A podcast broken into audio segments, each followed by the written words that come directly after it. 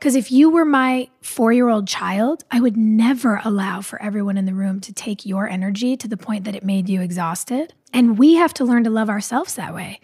It's like there's a line of people, you're all beautiful. I want the world for you, but I can't give it to you. You have to go home and give it to yourself. I have to go give it to myself right now. I have to feed my body. I have to put my body to sleep. I have to respect my existence. And I think it's hard but important that in whatever sense of a public life you lead, that you begin to respect your existence enough to know that you cannot possibly give a piece of yourself to everyone who wants it, because there would be nothing left. Hey guys, I'm Miles. And I'm Ruthie. And welcome to the Unspoken Podcast, where we believe that saying the unsaid may be the hardest, but one of the most important things we can ever do. Yes. Our authentic self is the best gift that we have to offer this world, but sadly, we live in this culture that tells us that we should hide it. So, we would love for you to join us and listen along, and we hope that you might find connection and healing in the courage that no important words go unspoken. Make up fake love, make them all laugh. Come on, someone, take off your mask. It's nice to me. Today on the podcast, we welcome Sophia Bush. She is an actress, activist, and global education advocate. She recently won a Nelson Mandela Changemaker Award. She has spoken with Michelle Obama to advocate for women and girls. She has marched in D.C. more times than we can number, and she's traveled the world building schools for underprivileged kids. I am so excited to share my sister, Sophia, with you guys today. She has been one of the greatest teachers in my life, not by telling me how to live, but just by watching her. I watch the way that she speaks out for the oppressed, the way she stands up for, the way she has been a voice. But also, I've just watched the way she loves our community and enters in and holds space for. And she is just obviously crazy intelligent, but she is just one of the most wholehearted, incredible humans that I know. And I'm just so thrilled that we get to share her with you today. I couldn't say it any better than that. Blown away by her intellect and her huge heart. But there's so much more to her that I didn't know, that I learned in this conversation that I cannot wait for the world to hear. Yes.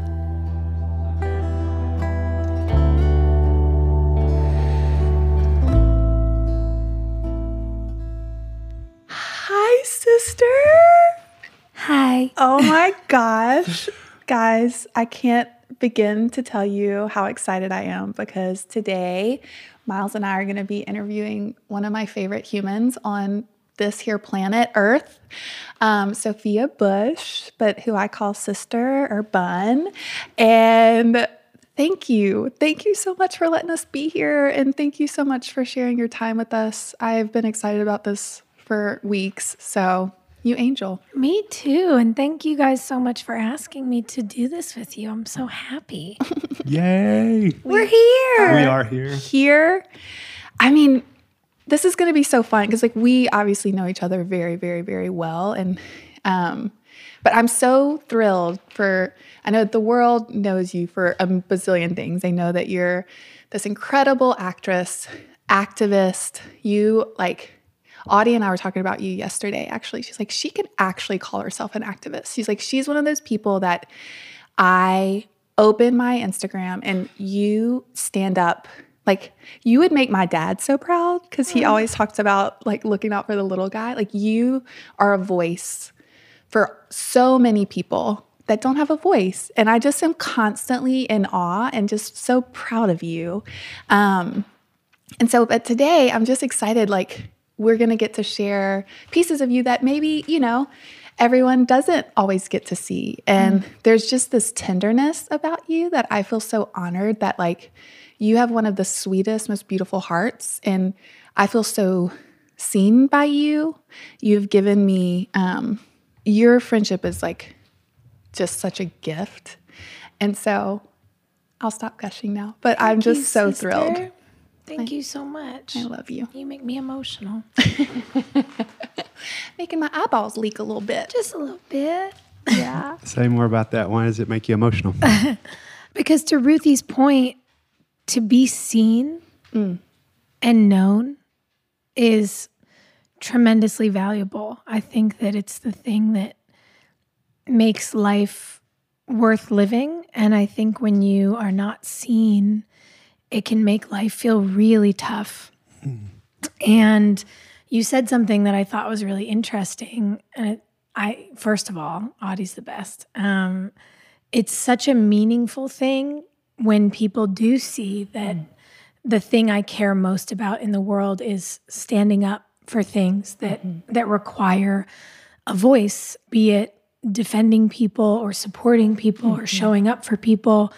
But what what I have found interesting is that because I am so often um, standing up and speaking up, there is this assumption that I am just made of Teflon to strangers. They assume that I'm super tough, um, really kind of impenetrable, and I think people who don't know me don't know how tender I am and how sensitive I am and how it really I, I I understand that I project a, a sort of warrior spirit and I have mm-hmm. that mm-hmm. undoubtedly but that that means that I also live with my heart on the outside of my body all of the time.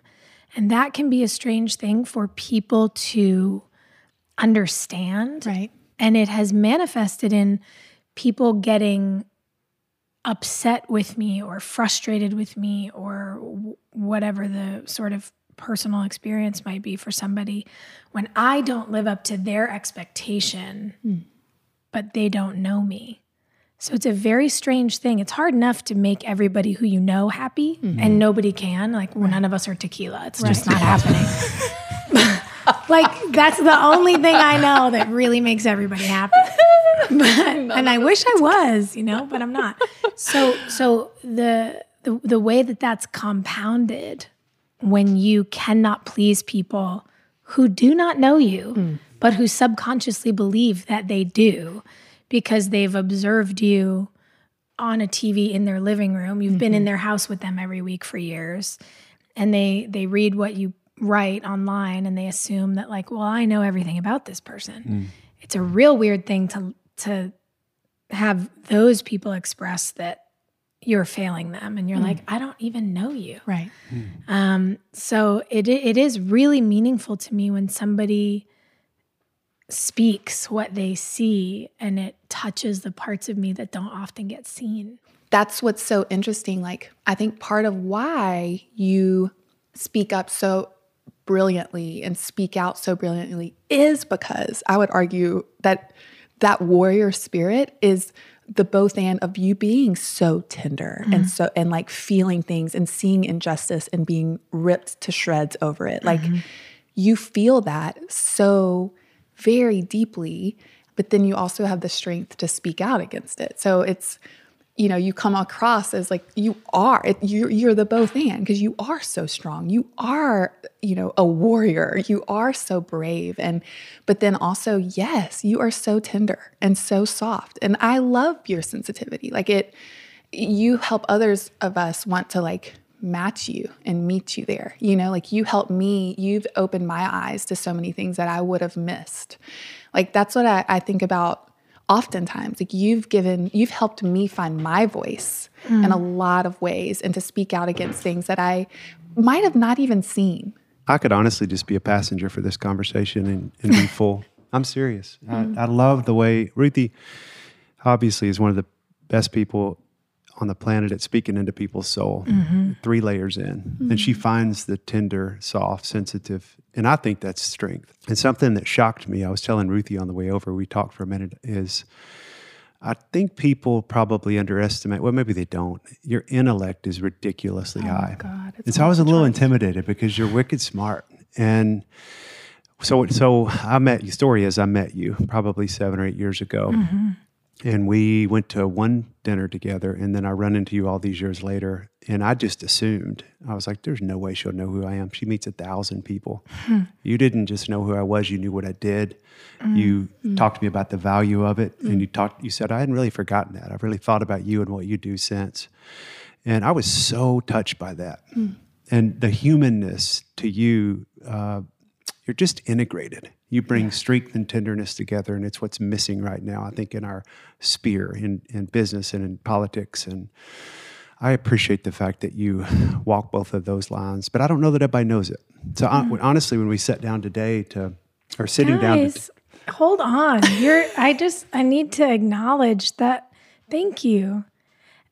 There is something to the fact that yeah, you're right. A lot of people don't know and people assume that if you work in any kind of industry where people know you that you must just be getting like lavished with love and attention all the time and one of our best friends is an incredibly talented actor. He's brilliant and bold and I just think the world of him, of, of Aaron. And he and I have talked about how it's so interesting that everyone always assumes that everybody calls or that everybody writes about the thing or that everybody will text you when some big thing happens. But everybody assumes everybody's doing it. So it's very hmm. quiet life. It's, it is. It's kind of a a quiet existence and i think that's part of why our friend our friend group our, our whole community is so valuable to all of us because mm-hmm. we all provide each other with that Yes. exhale with that space where we can talk about all the all the deep sticky stuff I, I so appreciate what you said I, I really guess i'm rambling because I, I want to be vocally grateful and I do remember. I remember um, you you were working with somebody who was in Wilmington, and I was shooting a show there, and a little group of us went to dinner. And I remember later you had told me about Onsite and about what you guys do, and I was so struck by how important that work is.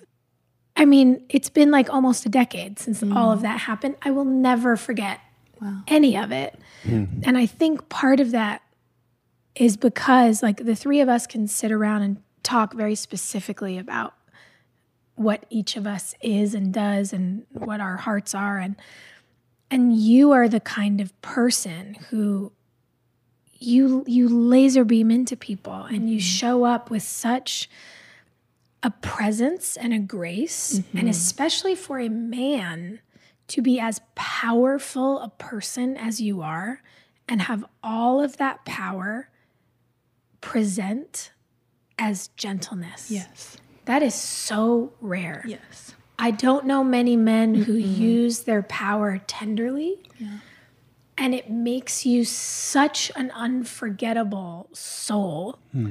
And so it touches me so deeply that that 7 or 8 years ago you were struck by my being an intellectual. It's my it's like my favorite thing for people to be like, "Oh, do you think I'm like a d- stupid actress?" That's a stereotype you've heard. That's not a thing.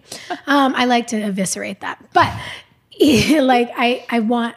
I guess I just want you to know that that was a, a mutual mm-hmm. experience of like, mm-hmm. this is a soul who I see, hmm. and and now I'm like, of course we were going to be friends. Like, the universe always has a plan. It's the best. thank you. Hmm. Yes. Thank And I- you. I'm going to do what you did, which is take a breath and receive that because mm-hmm. it, I, and that's what we, we, Ruthie and I talked when we were going to do this is we want to take time for this. If all we do is affirm people who are mm. doing amazing things, then there is value in that. I think mm. there's a deficit of it out there. And our producers would probably be saying right now, get to the agenda and find out something important. This is the mm. agenda. Yeah. Yeah, Speaking into each other's soul. That's incredibly meaningful. Mm-hmm. Thank you. you're welcome. I love you guys.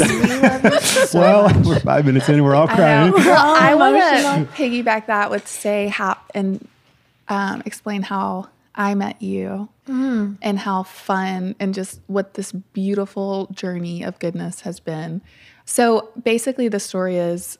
I mean, I knew your name, but I didn't know anything. I hadn't seen any of your shows, but I had heard you on a radio station on um, Alternative Nation on XM. You were With Madison. With Madison. We love is- you, We love you, Madison. Madison. It's like the only station I listen to in the car besides the dirtiest hip hop. And I hear you on an interview, and I was like, I kept thinking, I'm like, she is so cool. I feel like we would be, she would be friends with my friends, and we would be friends.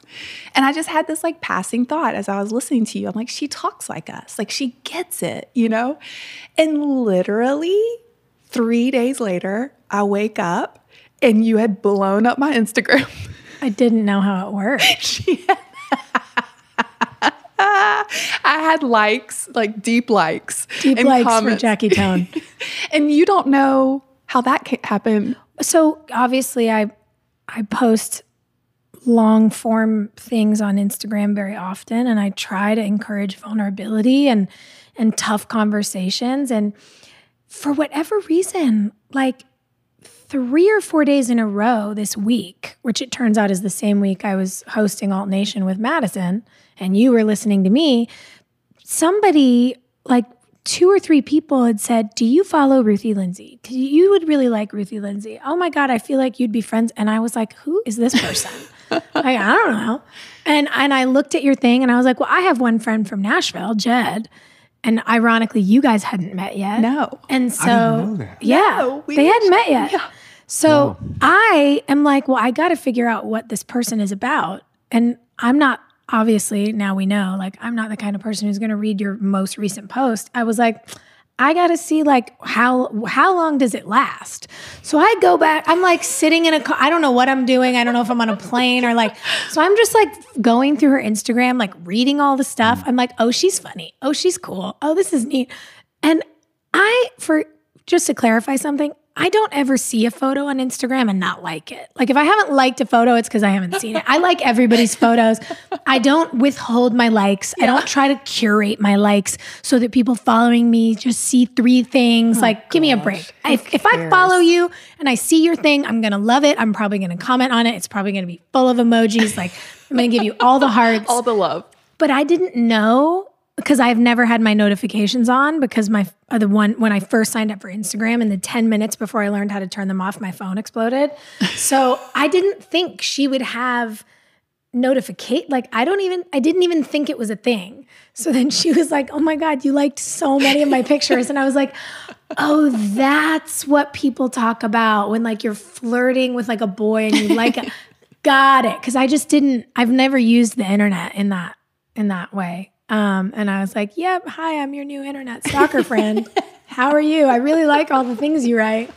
Well, it, it was just so cute. And I was like, oh my gosh, I see you, universe. This is crazy. She was just on my radar and we met, and you totally changed that whole God doesn't give with both hands. I'm like, uh, update? He did once because Sophia Bush is alive. Like you, and since then, it's just been the sweetest gift. Like your friendship, uh, like it's been such an honor and a privilege to get to navigate through this life with you.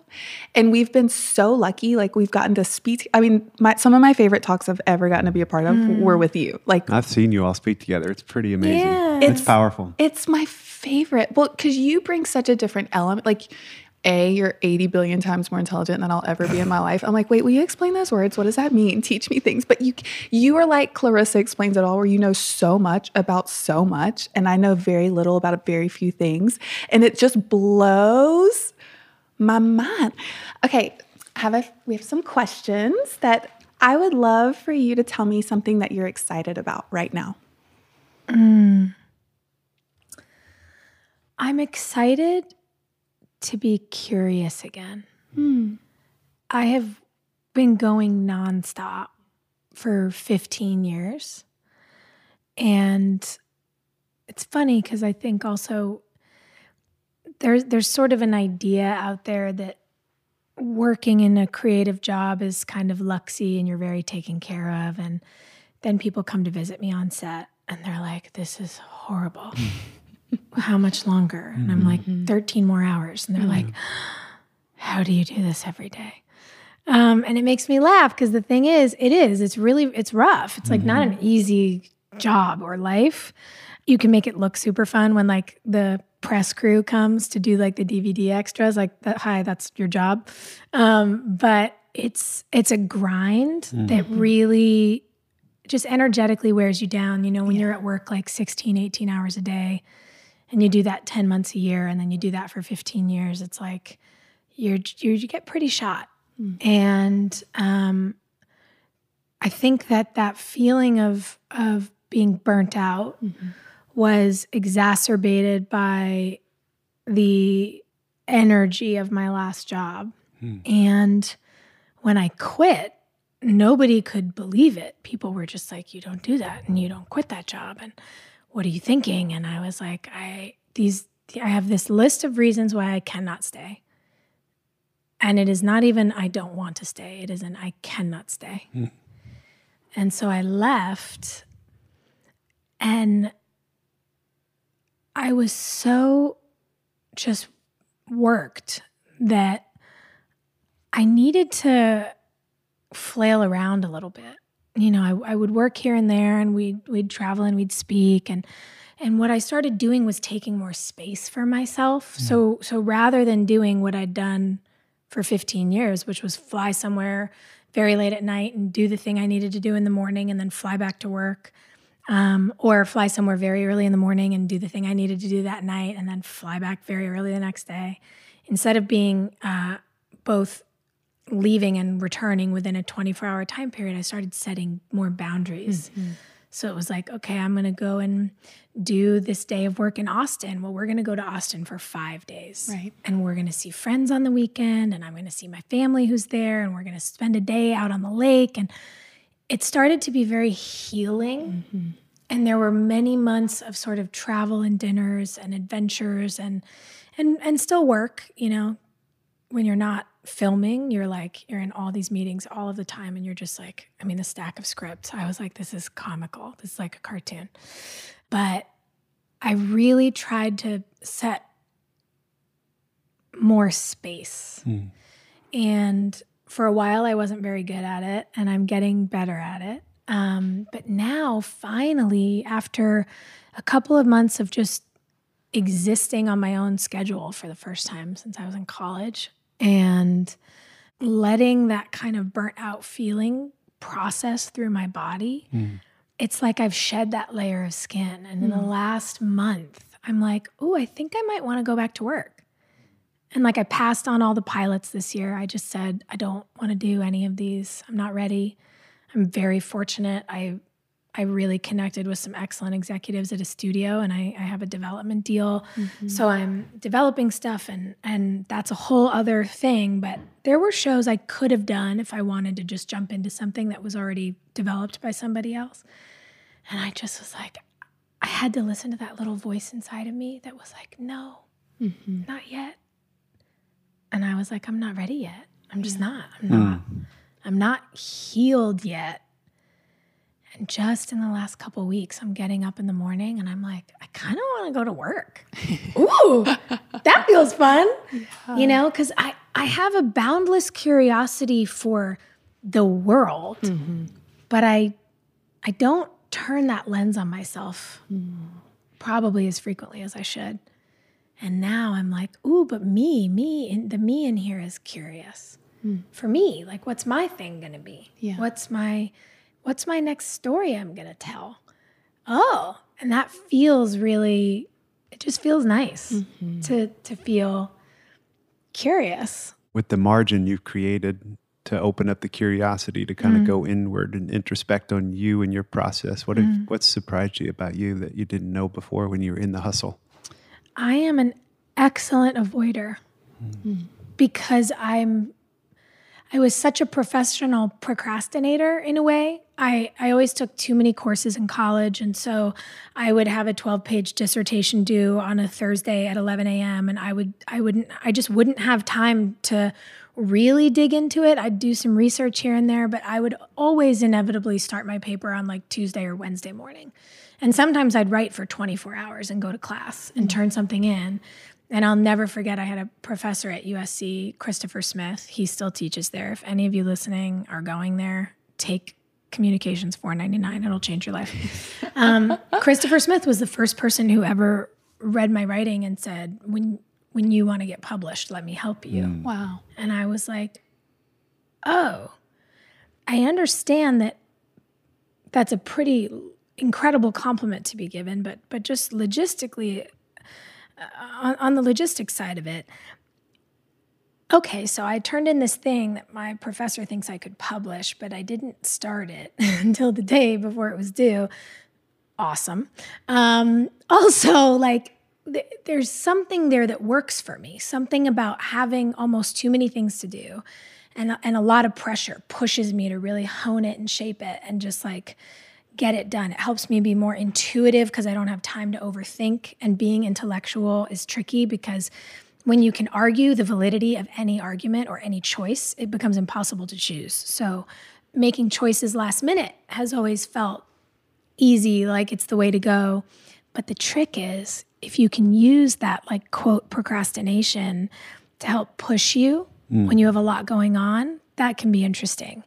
When you know that you can do things at the last minute so you avoid dealing with things in the present, that becomes toxic. Hmm. When you stay in a relationship for too long because you don't want to break somebody's heart, that's avoiding. Hmm. Yeah. When you give somebody too many chances despite them having shown you exactly who they are, thank you, Maya Angelou, that's avoiding. And so I think that it's been very interesting for me to start to learn that the other side of the coin of being the girl who can do it all is really that I don't do it well in certain aspects of how I take care of myself. Because what happens when you avoid making the difficult decision to break somebody's heart or you avoid getting out of a situation because it's not going to change or you avoid having a conversation with somebody who has wounded you is that you carry them for so long that you wind up torturing yourself? Yeah, you internalize it. Right?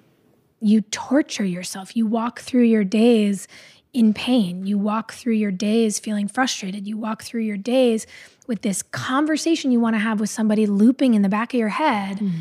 And when you're as busy as so many of us are, it's easy because you're like, but I have this meeting and this appointment and this other meeting, and I have to read this, and then I've got this dinner, and that there's always a reason that you can avoid something. Mm. But what I've really had to learn has been that that thing that can be strong, being able to carry it, actually just puts me in a position where I'm I'm living kind of sick.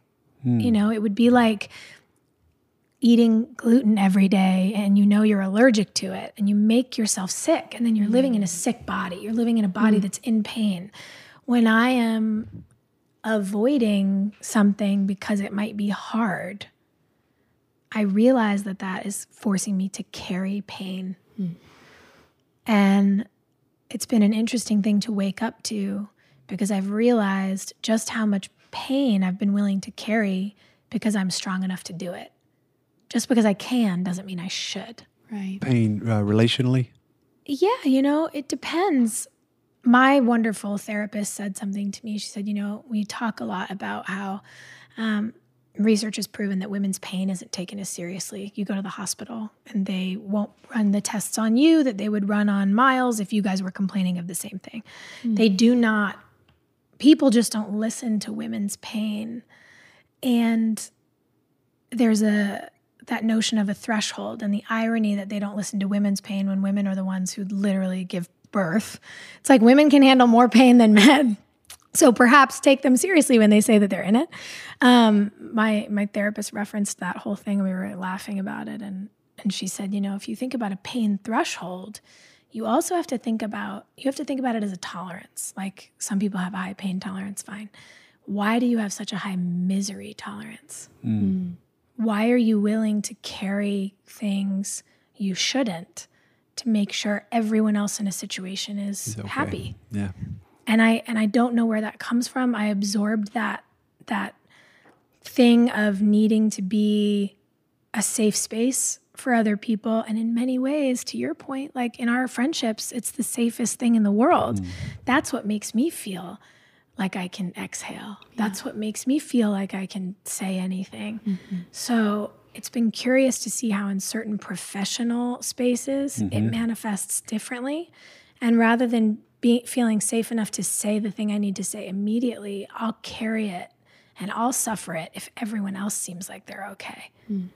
And that's not actually my cross to bear. Right. Hmm. like i don't i grew up being a camp counselor so i, I think I, I have this thing ever since i was little where i'm like i got to take care of everybody and make sure hmm. everybody's okay. And and you know they say when the masks drop on the plane you're supposed to put your mask on first. I haven't done that. Mm. I have never put my mask on first in a in that sort of larger setting.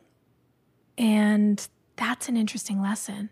Why can you do something with your friends in your personal space that you don't seem to do in your life? Why do you why do we protect people who don't deserve it? Or maybe give grace to people who've proven that they don't deserve, it. Yeah. You know, there's there's an interesting thing there and I think it goes back to wanting to be a good girl and to women being taught to people please and especially in you know in an industry like mine where you're expected to be on all of the time it's it's shattering to be on all of the time Yes. and to be carrying all of the kind of politics of it all. I think it's important, and thank you for for sharing mm. part of mm. Your personal journey there. Because when I did try to take a look at a couple of interviews, and it was it was interesting with you. Like most of our guests, when they've been interviewed, obviously they talk about what they do, hmm. and then our whole effort is people want to know who you are. Hmm. And in yours, we got your interviews are mostly about your advocacy hmm. and not about what you've done as an actress. And I thought that is so cool. Like there's several interviews out there living that are doing they're really good by the way. They talk about your passion as an, you know, advocate. And so in a sense that's your part of your profession. Mm. I know it's your personal passion, but you've mm-hmm. really turned it into like, hey, I'm going to talk about that as a vocation as much as I do about me being Yeah. Well, and it's funny because you'll hear that I, I- I see this thing, and I'm sure you've heard people talking about it, especially as the world has fallen into this sort of political mess. People really love to tell entertainers. It's like you say something about what you believe about the current system in power or the state of the world, and that's my right as a citizen. And people will go, stick to acting. And I'm like, stick to bank telling or whatever you do. Like, I don't know what you do. And it's funny because in in a weird way, when you're an actor, people assume it's who you are. exactly. My job is just what I do. Right. It is not who I am. I love my job Yeah. on the days and in the moments when it is most alive. Yeah. Mm.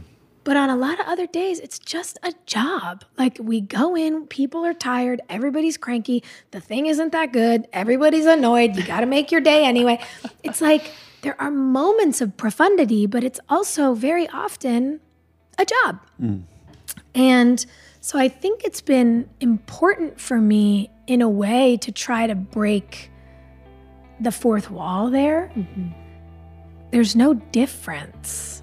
Um, there are people who I think do the job so well and so beautifully that that their you know talent or their communication skills really because that's what being an actor is it's knowing how to communicate those are people i kind of want to lift up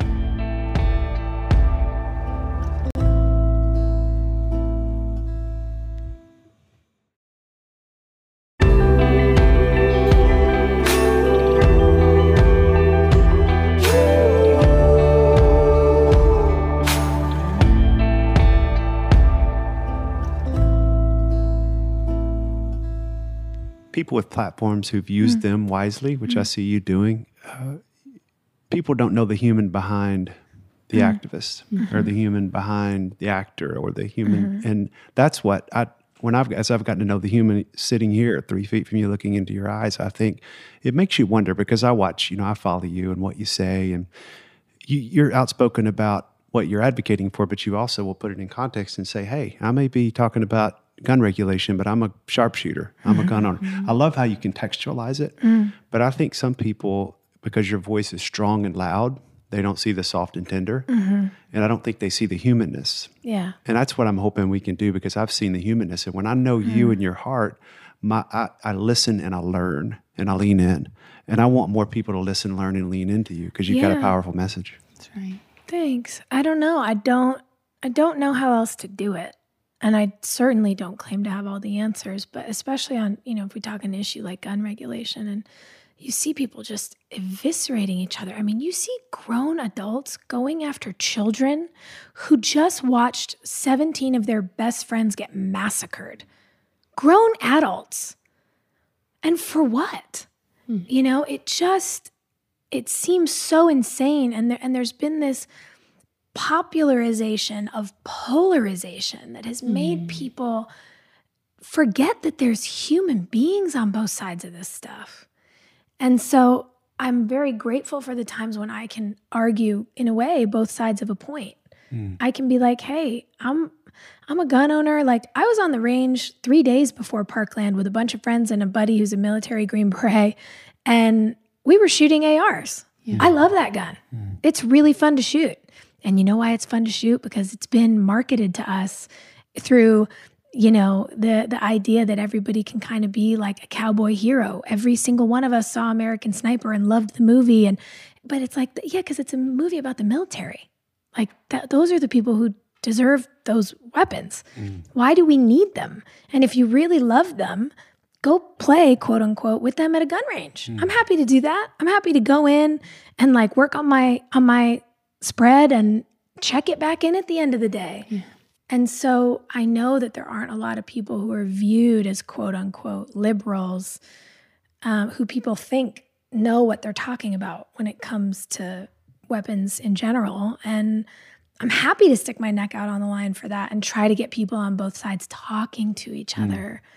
But when you stick your neck out, a lot of people want to come for you with an axe, and it's it's I an wanna- interesting experience. I think those conversations of two different sides, like why mm-hmm. we love the new Queer Eye, is like it is so that episode with the policeman. Oh, I cried. I have watched it three times. Me too.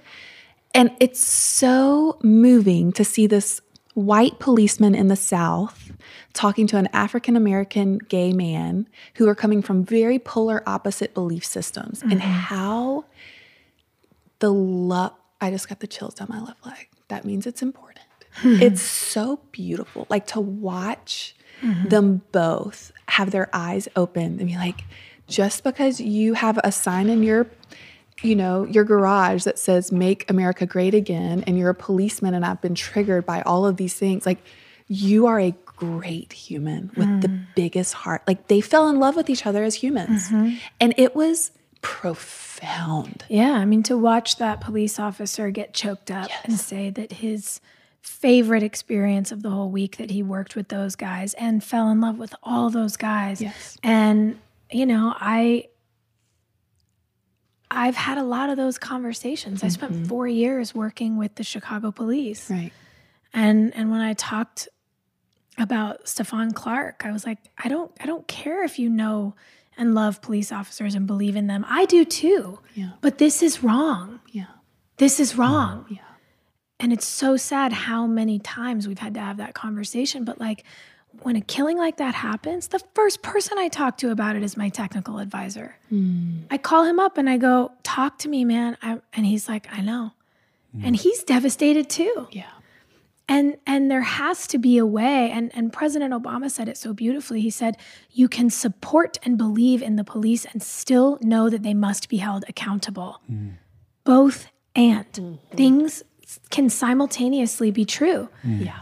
do we value those who protect and serve? Yes. Yes. do we understand that our system something is deeply wrong in our system in our psychological stories that we tell in our societal stories that we tell and that a system needs to be rehabbed hmm.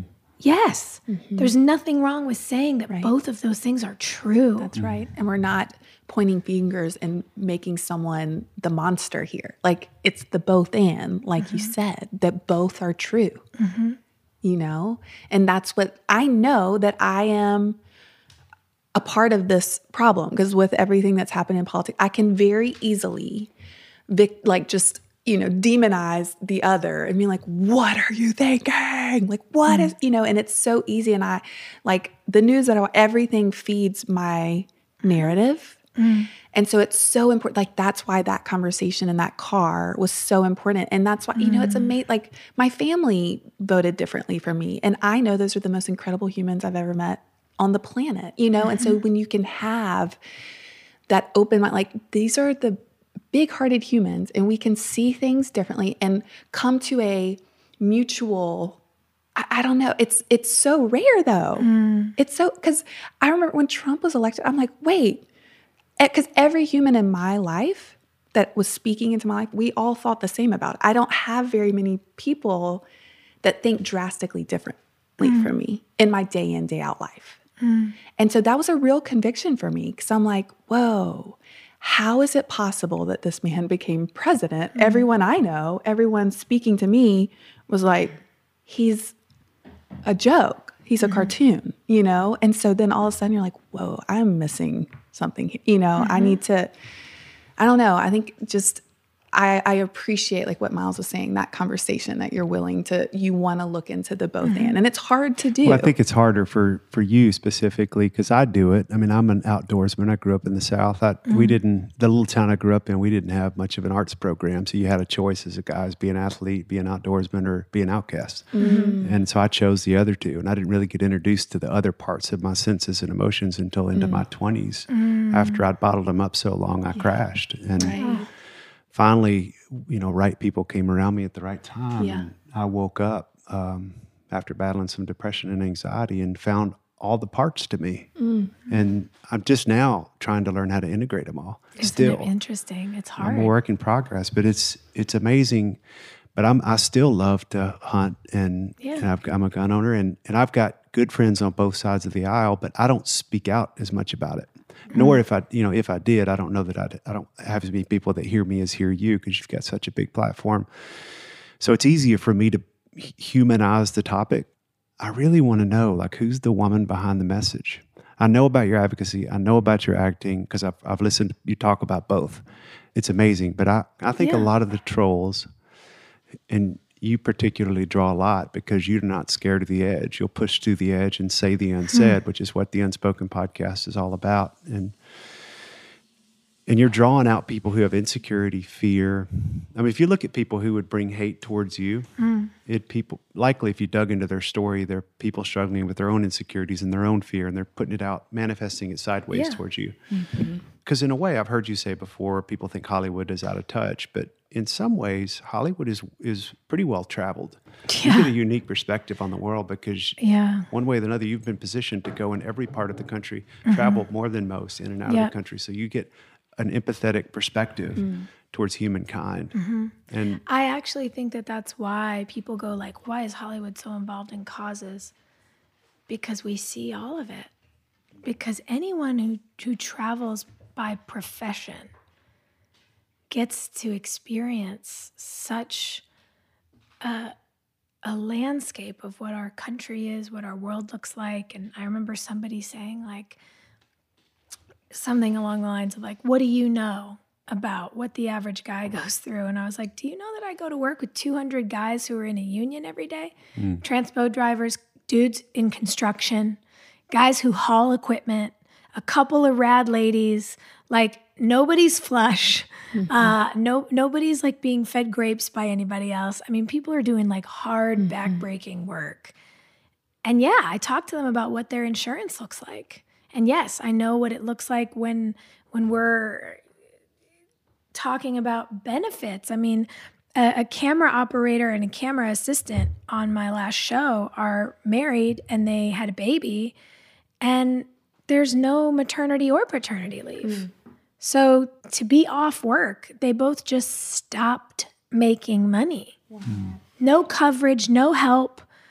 I called up my whole cast and I asked everybody for X amount of dollars, and everybody showed up and gave me the check. And I cashed all the checks and mm. handed them an envelope with like a fat wad of cash and a note from all of us. And we were just like, this in no way, shape, or form covers six weeks of maternity leave, but like, shit, we really hope it helps. Mm. Like, that's how much we care. Yeah. Mm-hmm. And and I do think that when you know I mean, I've lived in small town North Carolina and I've lived in Chicago and I'm from LA, but I also grew up in a 5,000 person town in Central California. My dad is from Montreal and spent his whole life on like a tiny farm outside of that city and my mom grew up in Jersey and like I don't know, I've I've had the for, the good fortune of traveling to a lot of places and just mm-hmm. meeting a lot of families mm-hmm. and knowing a lot of people. And yeah, everybody basically wants the same thing. Yeah. And there has been a, I think, a polarizing of the issues because it, it's what garners people attention. Mm. And the politicians running realize if they can make people fight, they can really divide people and then potentially win more votes. the networks have followed suit because reality TV does real well and it does better on the news than or on TV than the news does. So now the news is basically a disastrous reality TV. I mean, good God, the pundits on Fox just admitted that they're not a news program. They were like, "We are an entertainment show. Fox News is entertainment. It's not the act. It's not the news." I'm like, "What?" You know.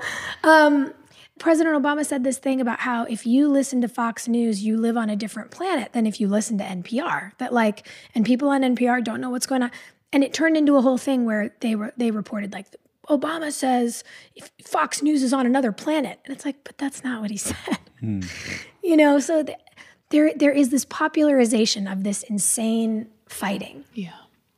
and I think it encourages people to fight with people like that. It's why people talk to me the way they do. And people don't realize that it's harmful. You know, people don't. Uh, I, I just met this really sweet group of girls the other day, and, and they posted this photo and said like how much fun we'd had. And we did. We just like, you know, when you have one of those moments with a stranger that just makes your whole day, like that was the moment that I had. And some troll who like literally made an account just to troll me responded and was like, I met her and she was the biggest bitch. She's not who you think she is. Da da da da da da da. And it it like broke my heart. I thought about it for days. And then I mm. also was like, you know what? Screw you. Who's to say that you met me on a day where I just wasn't having a good day? Or were you one of those people who walked up to me and grabbed my body and startled me? And then, sorry, it's wrecked. I don't know how to be your friend. Yeah. I don't know you. I've and you just watched just, people do that. And It- it's terrifying. it's terrifying and it's so violating. And I know that they don't mean it, but that ruins my day. Yeah. So I'm like, you know what? I ruined your day. Maybe you ruined mine. Cool. Guess we have to call it even. Again, I'm not tequila. It's just like I can't be. Well, no, for I think. I think people need to hear that because there are a lot of, especially young boys Mm-hmm. and girls, that get bullied online, whether Mm. they have platforms or not. And to hear somebody like you, who's got over three million followers, and it still affects you. Oh You're my human. God. It, breaks keeps me up at night. Yeah. The shit people say to me. yeah. It Really? is astonishing. And look, when you think about it, we haven't had these tools for that long. It's been less than a decade. Hmm. Words have had meaning in our society, in our language for tens of thousands of years. Part of the reason that I the, the, the poetic side of being an actor to me, of being a storyteller, is that before humans had written language, we passed every single thing we knew about living through story Right. through story and dance and acting. Hmm. That's how we we held up humanity. There is a, a a linguistic lineage to story that I think is sacred to people. And I think when you tap into a big theme, it's why it feels monumental. It's why a, a movie or an episode of a show can really hit the zeitgeist mm-hmm. because it's touching something so much bigger than just what it's about. And words are epically meaningful. Yeah. Hmm. And then when somebody goes, eh, you're online, who cares? It's just how it is. No, it matters. Hmm. Words matter. The way we dialogue with people, Yes. it matters. And and I think the more of us that can acknowledge that, mm-hmm. and yes, to any young person who's suffering, like everybody suffers it. Mm-hmm. And it's okay. But also, I think you have to, the thing that I try to remind myself of is I have never spoken to somebody's face like that. Mm. People would not speak to your face like that. Yeah. So much of bullying, you know, when we were in school and like there weren't Twitter pages and Facebook pages to do this stuff on, like it, what was it? Like secret notes someone would slide in your locker and be like, "You're this, that, and the other horrible thing." They still really didn't have the courage to say it to your face. Oh yeah. No. There's an insidiousness to hate that li- likes to be secret. It's slimy. Thank you for saying that, honestly, Mm-hmm. because I, I think it's what's missing for me politically right now, and. I've considered it. You know, I've had uh, political aspirations, possibly in ten or fifteen years. Mm. I wouldn't. There's nothing about politics I like, and that's why I want to run. Same. Um, but I, I've never seen a, a, a high level politician on a national scale ever stand up. Obama did it a couple of times, but ever stand mm-hmm. up and say, "I don't know the answer to that." Or mm. be vulnerable. I, I think mm. it's missing the humanness because there is mm. this, and I get where they are too, because every political advisor on the planet is saying you have to be impenetrable. And no mm-hmm. matter what they ask you in a debate, you need to know something about it, even if you need to make it up. But I would love for somebody to ask me about foreign policy, and me to say, you know what, that's not my strong suit. I'm passionate about it, but I've got these people behind me that know a lot. Just like you, to, to say, I'm an advocate and I don't have it all figured out. Some days it keeps me up at night, and mm-hmm. sometimes it hurts. Mm-hmm. That would make me want to be an advocate. To know that mm. there's not this picture of perfect, that you have to have all the answers and you have to know what you're doing. God, I hate perfect. It's I like just such a disservice to the human spirit. It is. I've never once like gone, ooh, today's the day I have the perfect everything. I gave up on thinking there would be that day. I just mm. don't care. Mm. And like buy two sizes in your favorite pair of jeans and call it a day. Like just love yourself a little more. It's not that important. Yeah. I think the the lifelong thing, at least for me, is learning how to assign the proper size to all this stuff. Mm. The the thing that deserves to be the size of the Godzilla in my movie is my group of friends. Mm. The thing that can be a screaming toddler is some dick-headed internet troll and like the thing that society tells me that because like I am not in the best shape of my life on every given day, I'm worthless. Mm. The the beauty myth is meant to destroy women, to keep us small, to keep us focused on the wrong things so that we're not all running Fortune 500 mm. companies, to keep us competing with each other and really just to make us buy stuff. Yeah. And I'm like, I don't think I want to play into that. Yeah. I'm good. Yeah. It's not that I feel magically better today than I did yesterday, but I'm going to let it be a toddler and I'm going to focus on the big guys. Hmm. Yeah. And I think one of our, what I love about our friend group too is, and we all say this to each other, which I love, like when we say out loud the story that we might be t- saying in our head, the mm. insecurities, we'll look at each other and be like, don't talk about my friend like that. Yeah, remember when I told you JoJo said that to me? One Game changer. Yes, it's huge. It's like we can be the voice of reason. Like, here's a story I'm saying right now to myself. Like last year, uh, we both had just recently gone through breakups, and it opens up past wounds, past hurts, past insecurities. It's just, it makes you raw. And we had this incredible week that was really heavy, but beautiful. And we all sat and spoke truth to each other. It's so important. It's so important. The voices that we need to listen to are the people that are walking alongside of us. Mm-hmm. And that's what I have to remind myself. Like, even if they think I'm so great, I'm like, you don't know everything. There are some mm-hmm. real shitty sides of me. You know, like if mm-hmm. people put you up too much, Yeah, we or all too- have that. We all I'm like, you have never been on a road trip with me and heard me scream at people from the inside of my own quiet car. Hmm. You have no idea. like it, and i think that brings that's health like that brings Mm-hmm. balance to have people that walk alongside and don't see you in this pollyanna-ish light of everything's per we Mm. know we know each other we know But that's where I think perfect comes from. For me, it's like, I don't need you to look perfect. I don't need to think you've never had a bad day. I don't need to think you like everybody. Mm-hmm. Here's the irony I want the world to be the most magical place. And I really believe that there's a way that we can take care of everybody. And also, I want to punch people in the face, like pretty on the reg. I'm just like, you got to be kidding me. And yeah, when strangers, like I've been on TV for 15 years, when strangers come up to me now and touch my body, I'm like, no, mm-hmm. no, none of it matters. Don't care. Mm-hmm. You can say something really nice and maybe you'll win me over like 10% back from where I am now. And I'll be like, that was actually lovely. You have a good day. I'll have a good day. Thanks. But like, mm-mm. when a person is willing to violate your personal space because they feel entitled to your time, hmm. I'm like, no, I have no I have nothing to give that entitlement of yours. And it took me a long time to get there. Yeah. And I'm actually not sorry. I broke my own back for so long trying to make everybody happy. And some days now I'm like, no, I don't have time for that. yeah No. Yeah. And there is a power in knowing where to give your yeses. oh it's huge You know? and where to give your no Yes, but Like- that's the thing. It's like if I Mm-hmm. really want to say yes to this, I got to say no to some other things. Right. I can't do comes it all. at a cost yeah.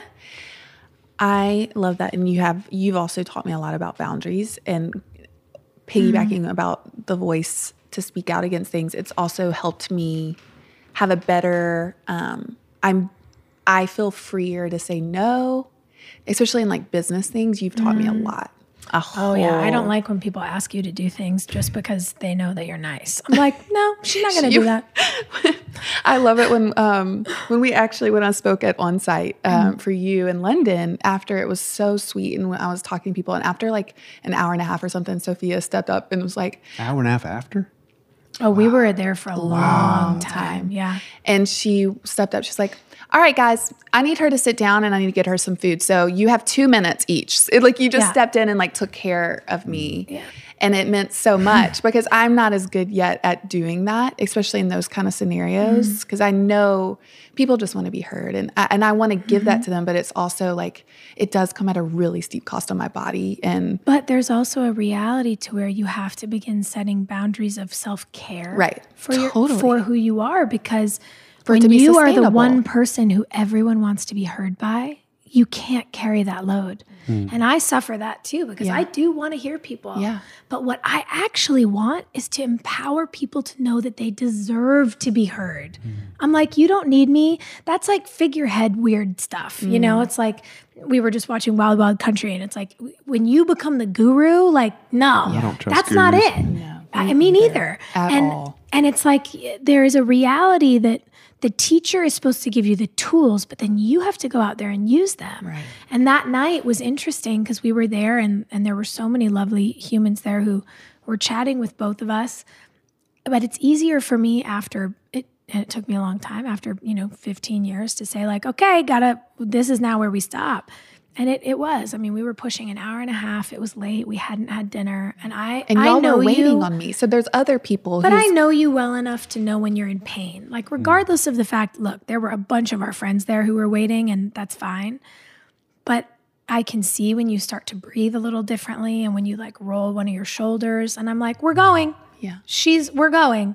Because if you were my four year old child, I would never allow for everyone in the room to take your energy to the point that it made you exhausted. Amen to that. And we have to learn to love ourselves that way. Mm. Yeah. It's like there's a line of people, you're all beautiful. I want the world for you, but I can't give it to you. Mm. Mm.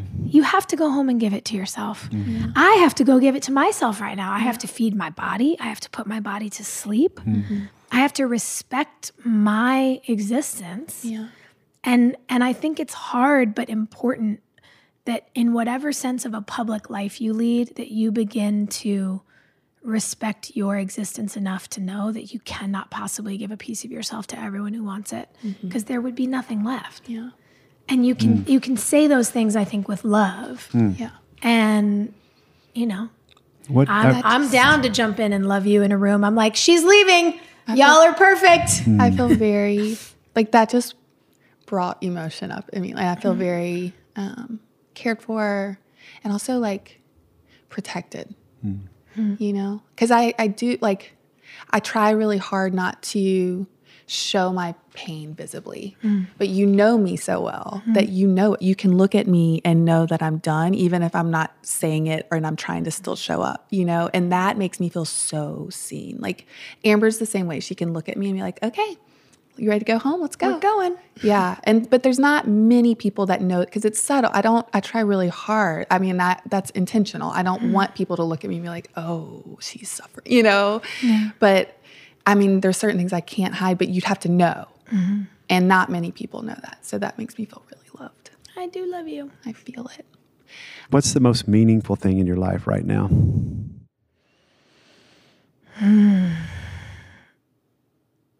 The unknown. It's a really scary and also invigorating thing to just not know. Mm. I think most people, especially at the top of their game, never create margin to take a deep dive and figure out what parts of their narrative deserve to be looked at and rewritten or written mm-hmm. again. Mm-hmm. And you did that. You stepped away. And now you're saying the most meaningful thing is actually not knowing. Mm-hmm. That is so beautiful. So beautiful. What do you find yourself crying over the most? Unjust pain. Whether it's things I've been subjected to that haven't been fair, or looking at the ways people have been subjected to things that are unfair. Hmm. I've been trying to do some body work because I think talk therapy is incredibly important, but also the way that we hold, you know, pain, trauma, all all of those emotions in our physical body is so intense. Mm-hmm. And I've been seeing this great woman here in LA and she really opened something up for me and I was like, "Oh man, I've known that that was in there and I never had a clue how I was going to let it out." And it just came and it made me realize how long it had been since I'd actually physically cried. I get like mm. teary eyed all the time because everything is is touching to me. But um, it was mm. it was a really powerful thing to to like truly mm. weep.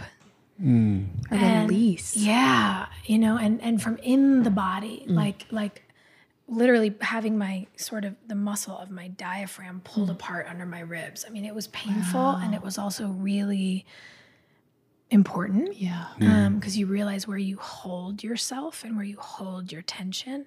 And I got so used to holding myself at the ready, like going into war every day. And it um, it was nice to start undoing some of that physically.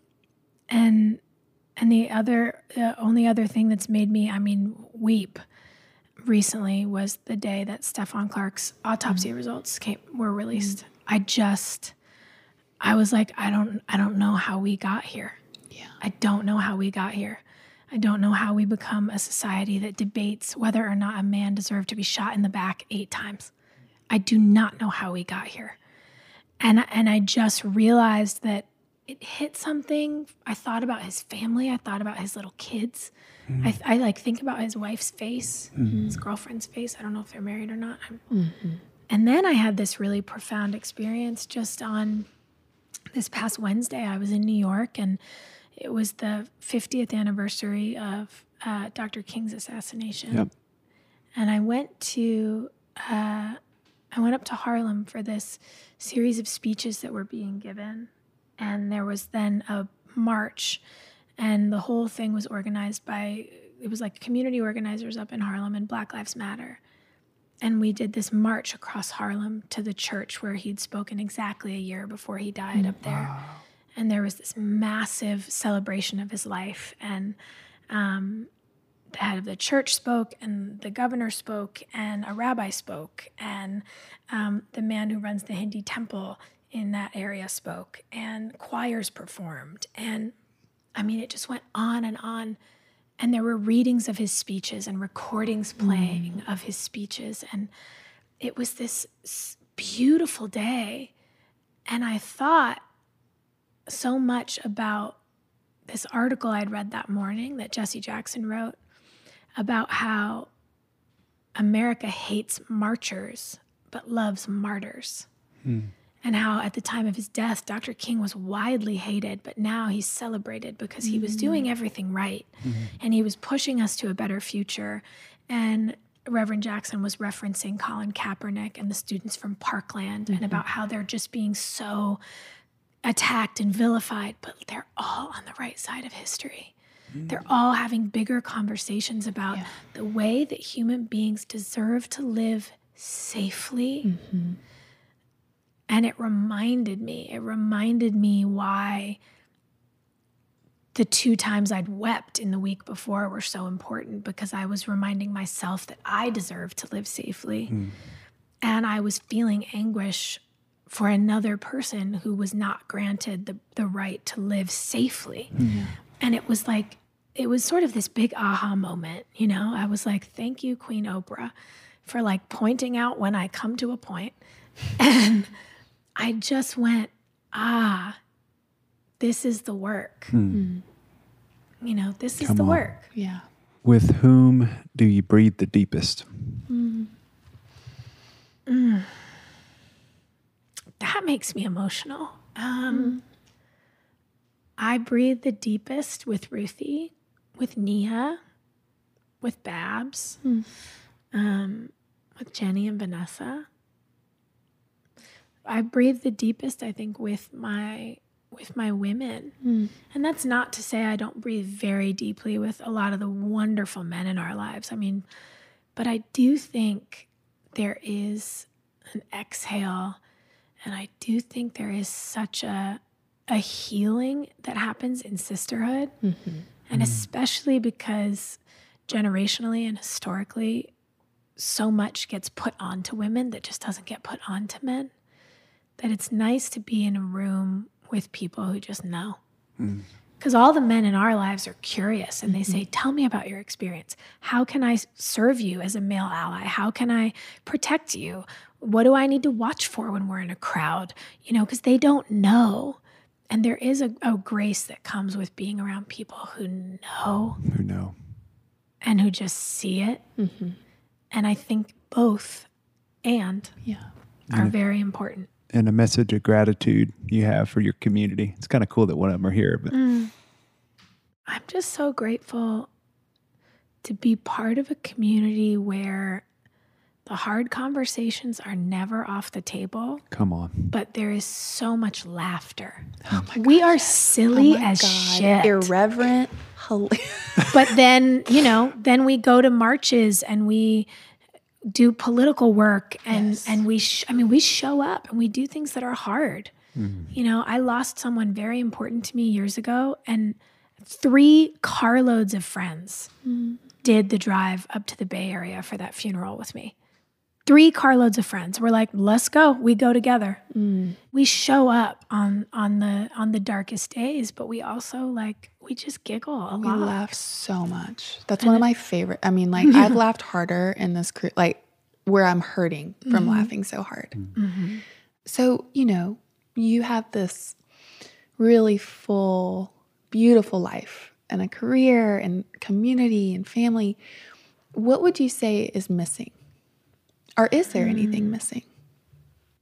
It's so hard because, again, I think from the outside, like everything kind of looks like it's in order. Hmm.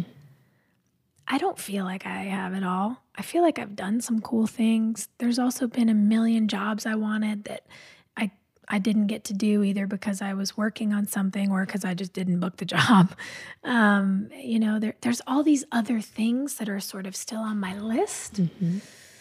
So i don't i don't know what's missing but i know there are other things that are goals and that i don't feel satisfied. I feel happy a lot that's not a consistent either you know happiness is a journey it's not a destination but i don't know what it is i think that that's part of this sort of new path of of some discovery and of choosing to take more ownership of what comes next. Um, I think that's what will maybe be revealed. You know, I don't know yet, but I'm excited about that. Okay, first off, tell them what you're looking at. What is this photo of? Oh my God. So it, this is a picture of me in my parents' backyard at our first house, which was on Fifth Street in LA, in this amazing yellow and white like sun chair, this folding chair, which I'm so pissed they didn't save. I'm like, this is so 80s chic, and we don't have these anymore. So good. and like an oversized Mickey Mouse sweatshirt and yellow sunglasses. And I am, I think I'm eating ice cream, but I don't know what that is in my other hand. Just stoked. Like, look how happy that kid is. I mean, Jazzed on life. I am a sunshine kid. I need to be in the sun. yes. I love that. One of the questions that we like to ask is as a child, what was the one thing that you like you really feel like you needed to hear that you never heard? Gosh, don't know. I heard a lot of good things as a kid.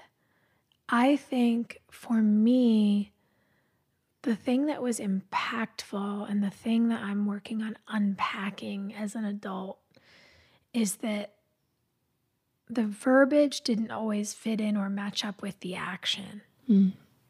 And so my mom and I, I remember, had this big debate when I was in high school.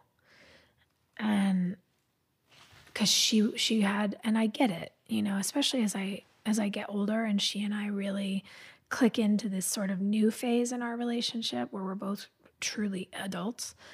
Um, I think about the anxiety that must exist when you are the parent of an outgoing and sweetly naive, optimistic human who is so unaware. Like, I remember we got in this big fight, and I said, You tell me that you're proud of me, and you tell me that I'm smart, and you tell me that you trust me, and you don't treat me that way. Mm. You don't you don't believe me, and you you say da da da, and we just got into this whole thing, and she couldn't believe it because her fear was manifesting in her acting in these ways that made me feel judged mm.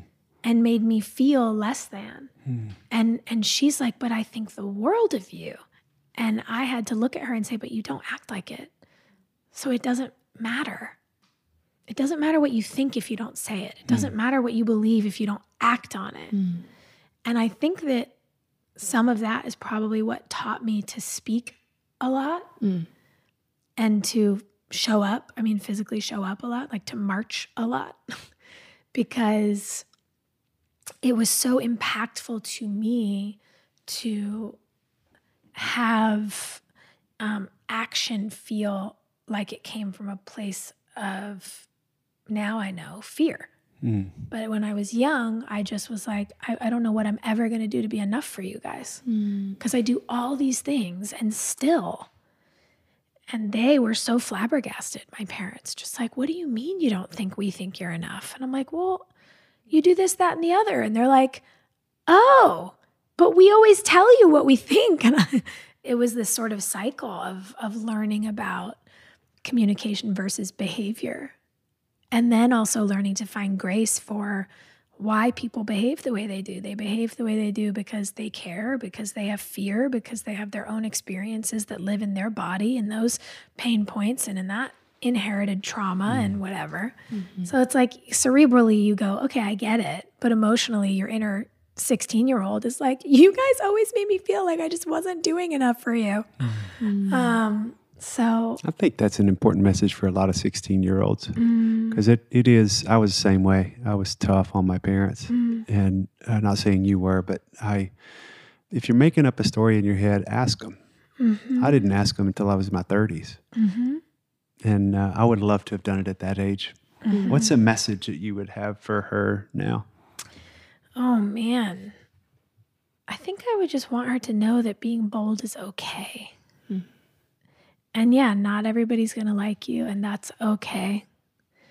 You don't have to be for everyone. We talk about this all the time. Like anyone who you are too much for is just not, Not your your person. person. Those are just not our Not people. people. I'm like, okay, that's cool. Hmm. That's right. You do you. Yeah.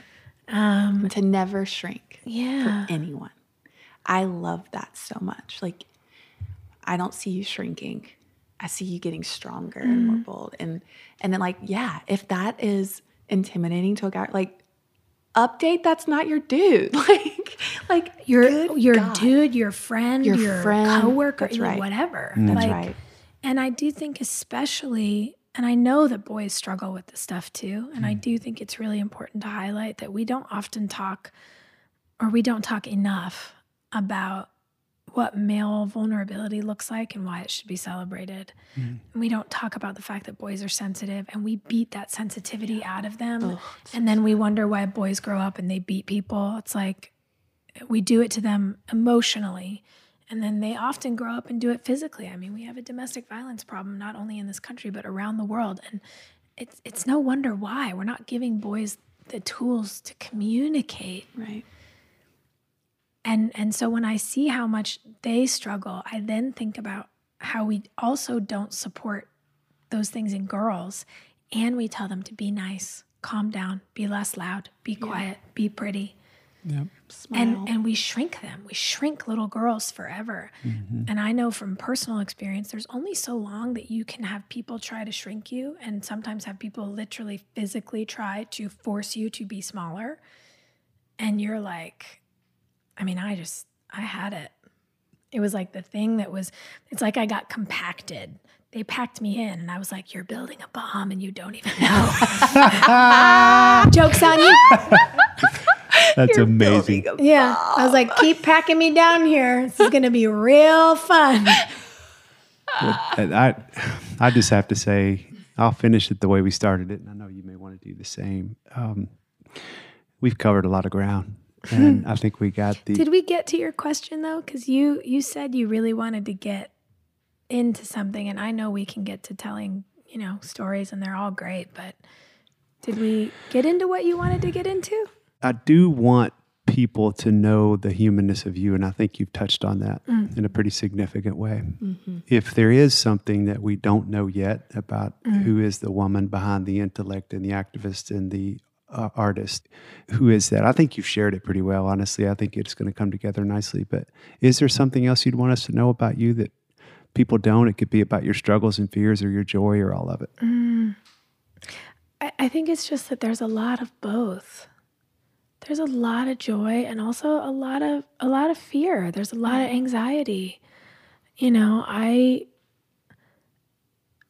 I wonder every day if I'm doing enough or if I am enough. And I also know that I'm wicked smart and I really give a shit and that it's mm-hmm. genuine and and I think there's a I think real life comes in understanding that those go hand in hand. That you can know yourself and doubt yourself. Yeah. Come on. It's funny when you say like who's the person behind and you said three things. You said the oh, you said who's the person behind the intellect, the activist and the actress. I love the order you chose first of all. Thank you. Flattered. also on the other side of the like hee hee, I was like, "Oh shit, I don't know how to answer that question." I don't know. Hmm. I don't know if I know what's at the core hmm. of me. I I just know I know that I listen more. I know that I beat myself up less.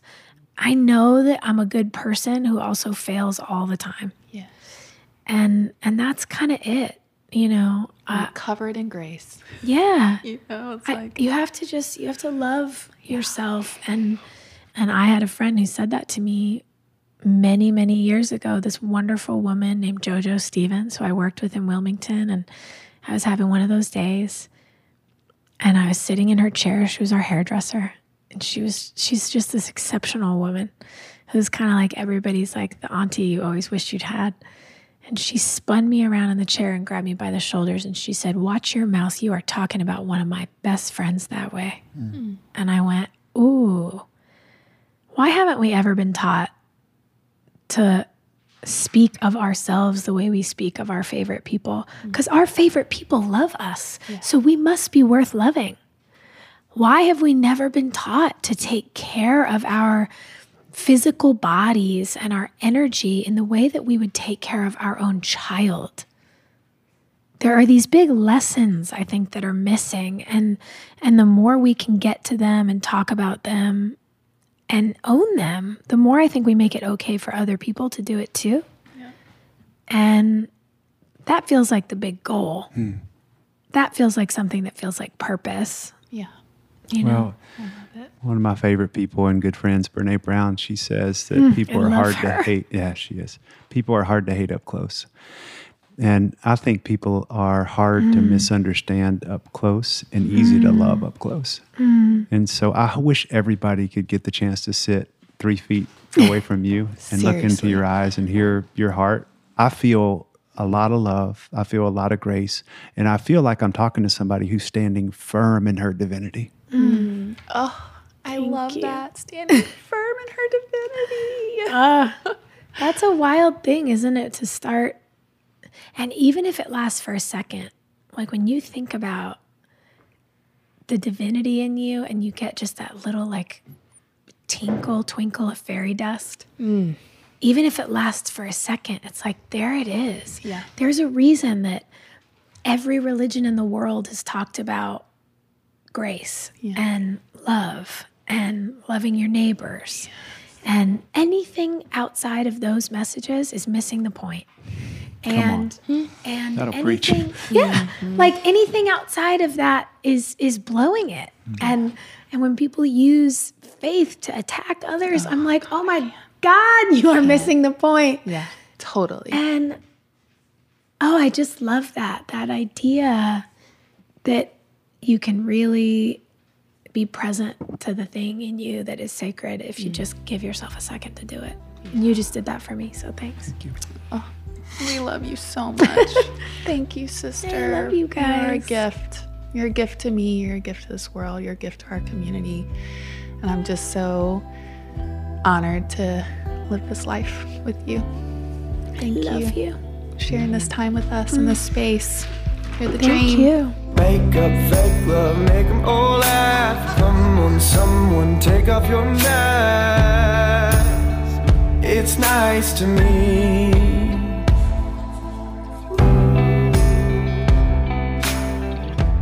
Thank you guys so much for being here with us today. We know that your time is valuable, so it just means the world to us that you would spend your time and energy with us. The music from our podcast is from one of my favorite bands, Oliver Riot, and the song is called Alcatraz, and it is from their EP Hallucinate. And I just cannot speak highly enough about these boys. They have a new record coming out soon, and you should check them out. They're amazing. Definitely go get their music wherever you can get it. They are amazing and you're going to love them as much as we do. If you want to learn more about the Unspoken Podcast, please go to the unspokenpodcast.com for show notes and information about the guest. And please follow us on Instagram at the Unspoken Podcast. We'd also love for you to subscribe to the podcast and help us spread the news and share this because we cannot wait to show you what's up next. And we will be with you all again soon.